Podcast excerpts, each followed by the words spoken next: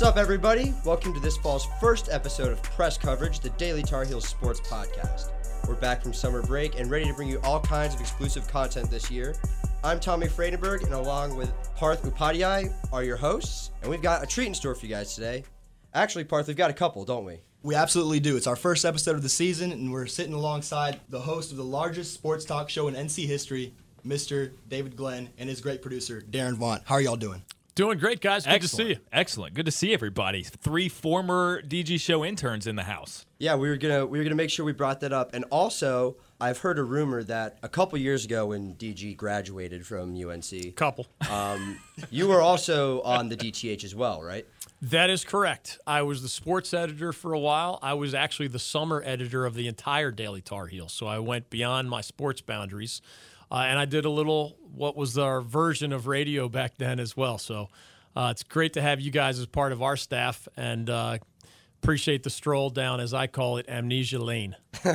Absolutely, absolutely. Well, um, the first thing we're going to get into here is something maybe North Carolina Tar Heel fans might not want to listen to, but it has to be talked about. That display on Saturday out in uh, Berkeley. DG, what did you uh, what did you see from the Tar Heels in in that game? The worst thing was just complete offensive ineptitude by the Tar Heels for most of that game. And the final score did not look quite as bad, 24 to 17, but that was a 24 to 3 game. Cal, I don't believe will prove to be a great football team. And yet the Tar Heels were drowning in their own penalties and turnovers and mental mistakes and bad quarterback play. And whereas there were some good signs elsewhere, I think there are more good players on defense than Larry Fedora has had in some of his other years. It's really weird and certainly alarming that a guy who has made his name for decades as an offensive expert, assistant coach and head coach, uh, for his offense to debut this way with questions about how quickly or even if he can turn that offense around, that's a bad place to be coming off of a 3 and 9 season. You know, DG, they have a lot of depth at running back with Antonio Williams now joining the group from Ohio State. But the quarterback play is probably the biggest question mark. I think we can all agree on offense. Elliott threw three picks in the first half. What are what are Fedora's options? Is Cade Fortin going to get some time moving forward, or It's an ugly picture. There are 14 schools in the ACC. Pick a school, there is a better depth chart at the most important position on the field than the Tar Heels have right now. In, in 1 through 14, quarterback depth chart power rankings, the Tar Heels would be number 14. And that's maybe even with the better version of Nathan Elliott, who won a couple games as a starter last year, or the better version of Chaz Surratt when he returns, having started the majority of the games last year. It's hard, even if you're an offensive guru, to create great offenses if you're weak at the quarterback position. That's a recruiting issue. Uh, and it's combined with a coaching issue. It's not a good offensive line, which also complicates matter further. Matters further. It's hard to complete passes while you're on your back. But Larry Fedora has his work cut out for him on the field this year, I think, in part because he didn't recruit the successor to guys like Marquise Williams and more recently Mitch Trubisky, who's now with the Chicago Bears. Definitely. Uh, so, Darren, one thing that was positive, I guess, uh, their defense was pretty good. Their defense was on the field for an extended period of time. I've got at least 10 more minutes than uh, the Cal defense. They only gave up 24 points. Seven of those points were on an interception return, and another seven were on a drive that should have ended, but looked like it was a pretty bogus PI call. Yeah, and I guess that's the silver lining, right? I mean, if you're going to find a starting point for a team to be successful, it's that okay, the defense is is relatively solid and however talented or not talented, you you do have a second year player back at the quarterback position. I, know Coach Fedora did say that he liked the way Nathan Elliott responded and how he played in the second half against Cal. So that, I mean, that's again, it's a it's a building block. But to your point, DG, and feel free to chime in on the defensive side of this equation as much as you want. You had the fortitude. We had him on the show earlier today, Coach Fedora, and you had the fortitude to ask him, like, do you do you feel like you don't have the dogs to run with everybody else in the ACC? Now, of course, he's never going to say, no, we don't have the players. His response was something along the lines of the roster we have currently, we feel like we can win a championship with.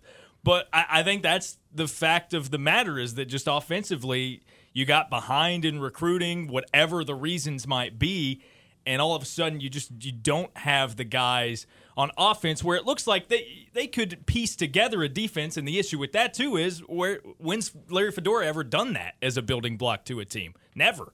It was interesting that Coach Fedora said, "DG, you ask me some really tough questions sometimes," and I was thinking to myself, "Well, it's it's not that unreasonable to expect that when you go 11 and three in 2015 and you play Clemson in the ACC title game and you're in a one possession game as the clock is expiring, to maybe go to the playoffs. that's a pretty good place to be." And recruits and their families and high school coaches have respect for that kind of an accomplishment. I've been around long enough that I saw Dick Crum and then Mack Brown and even Butch Davis make UNC the place to be Yeah. for the kids who stayed in state.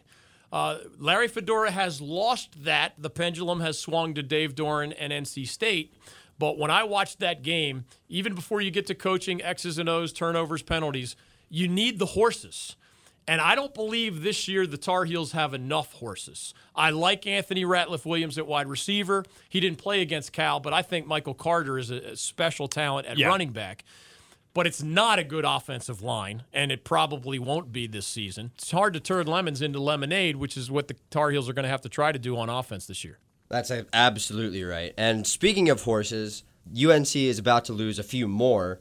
Defensive end Malik Carney and Tomon Fox especially stand out because of how well that defense played this week. So we just want to talk a little bit about that situation and where sort of it leaves the Tar Heels for the next four weeks, if it really is going to make a difference or if, you know, they're just sort of going to be in rough shape either way. Well, I mean, Malik Carney is one of the best players at his position in the ACC. So that Absolutely. obviously is a, a, a huge loss. Again, it's one guy, so it doesn't make the as big a difference in the world as bolstering a fuller depth chart. But uh, man, it's going to be interesting. I mean, for our statewide purposes on the David Glenn Show, we've talked a lot this week, and we'll be in Greenville for East Carolina versus North Carolina because it, it- both schools, both coaches have a lot to gain from a victory, and I think way way more to lose with a loss in in both of their cases, Scottie Montgomery and Larry Fedora. Yeah, I agree with that. And to the to your point on the defense, other than the one Gene, Chizik year, we've seen either hide your eyes bad Carolina defenses or so-so. And when I look at that roster, they have at least four defensive tackles who are ACC caliber players. Aaron Crawford, Jeremiah Clark, Jason Strowbridge, and Jalen Dalton. That is a hard position to recruit, and the Tar Heels have recruited it fairly well. You guys mentioned Carney and Fox and others at defensive end. I think Cole Holcomb and Jonathan Smith and Dominique Ross played well against Cal in week one. So there's a front seven. What can Larry Fedora do with a team that is at least good, maybe better than good in the front four, especially, and with guys like J.K. Britt and Myles Dorn that they like in the secondary? That sounds like it should be competitive at worst on defense. And if you coach them up and they execute well and they gain confidence, maybe it's a team, a defense that you can follow to victory. We just have not seen that from Larry Fedora hardly at all in his 10 year coaching career, Southern Miss and Carolina together. But the way the horses are spread out this year, if the Tar Heels don't follow defense to wins, I don't know how they're going to do it. Yeah, I definitely agree with both of what you guys have said. Um, it'll be interesting to see if Fedora can do something that he's never done, which is rely on the defense more than the offense and win games. They have one more game against, I guess, a mediocre opponent in East Carolina before they really get tested at home in the opener against UCF. It's kind of funny. We were driving over here, and Fedora obviously was in the program earlier. Looking at this tweet right now about when you asked him what he recalls from that 2014 matchup.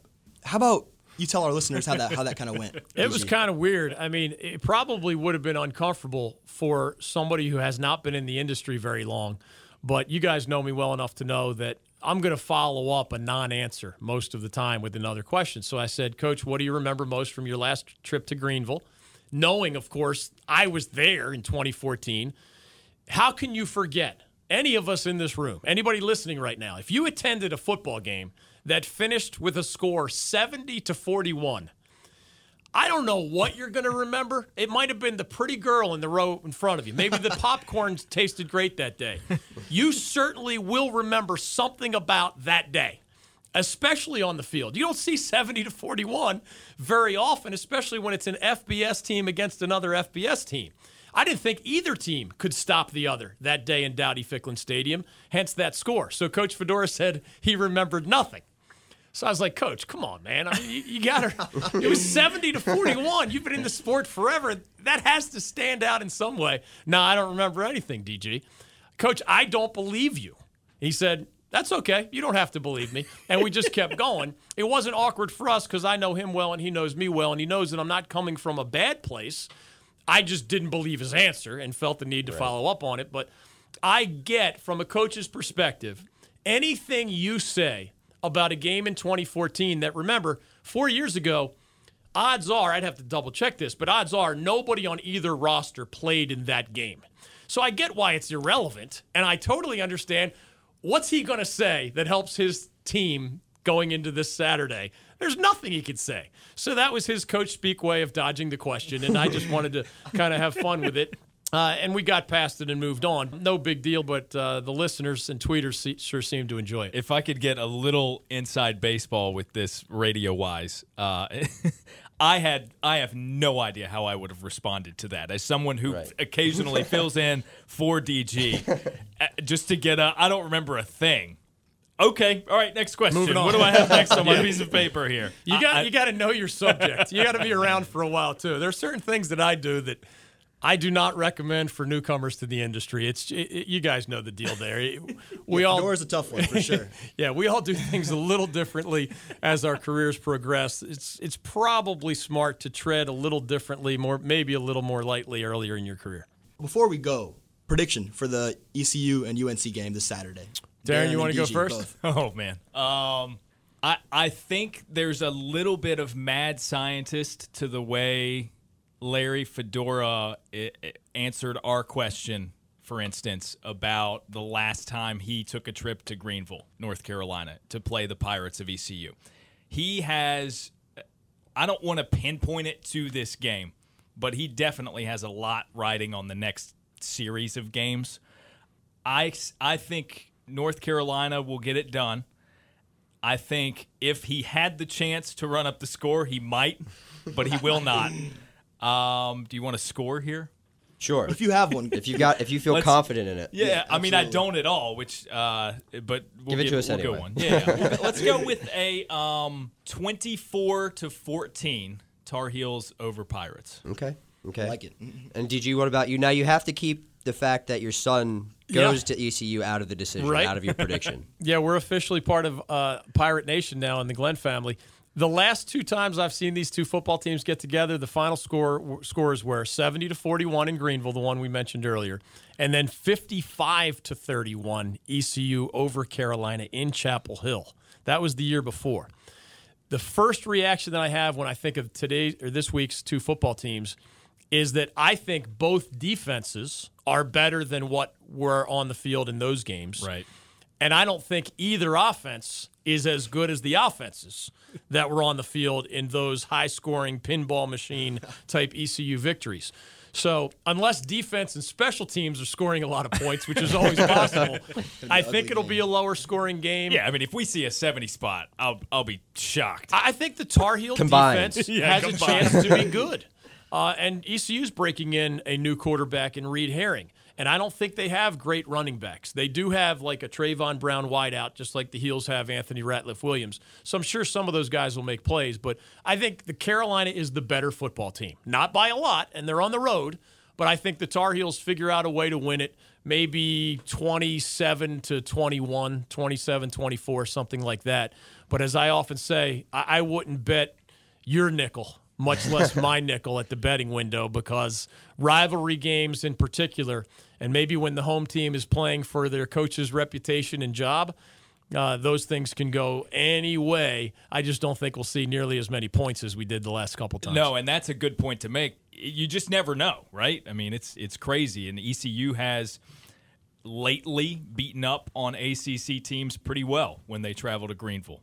Well, we'll just have to see what happens. Thank you guys all both for joining us on the show. Everybody make sure to check us out on Facebook, Twitter, and Instagram at PressCovDTH. That's at Press C O V D T H. For Parth Upadhyay, this week's producer Keaton Eberly, and our beat guru Ryan Dishman, aka 1994, I'm Tommy Friedenberg. Please make sure to catch us next time on Press Coverage.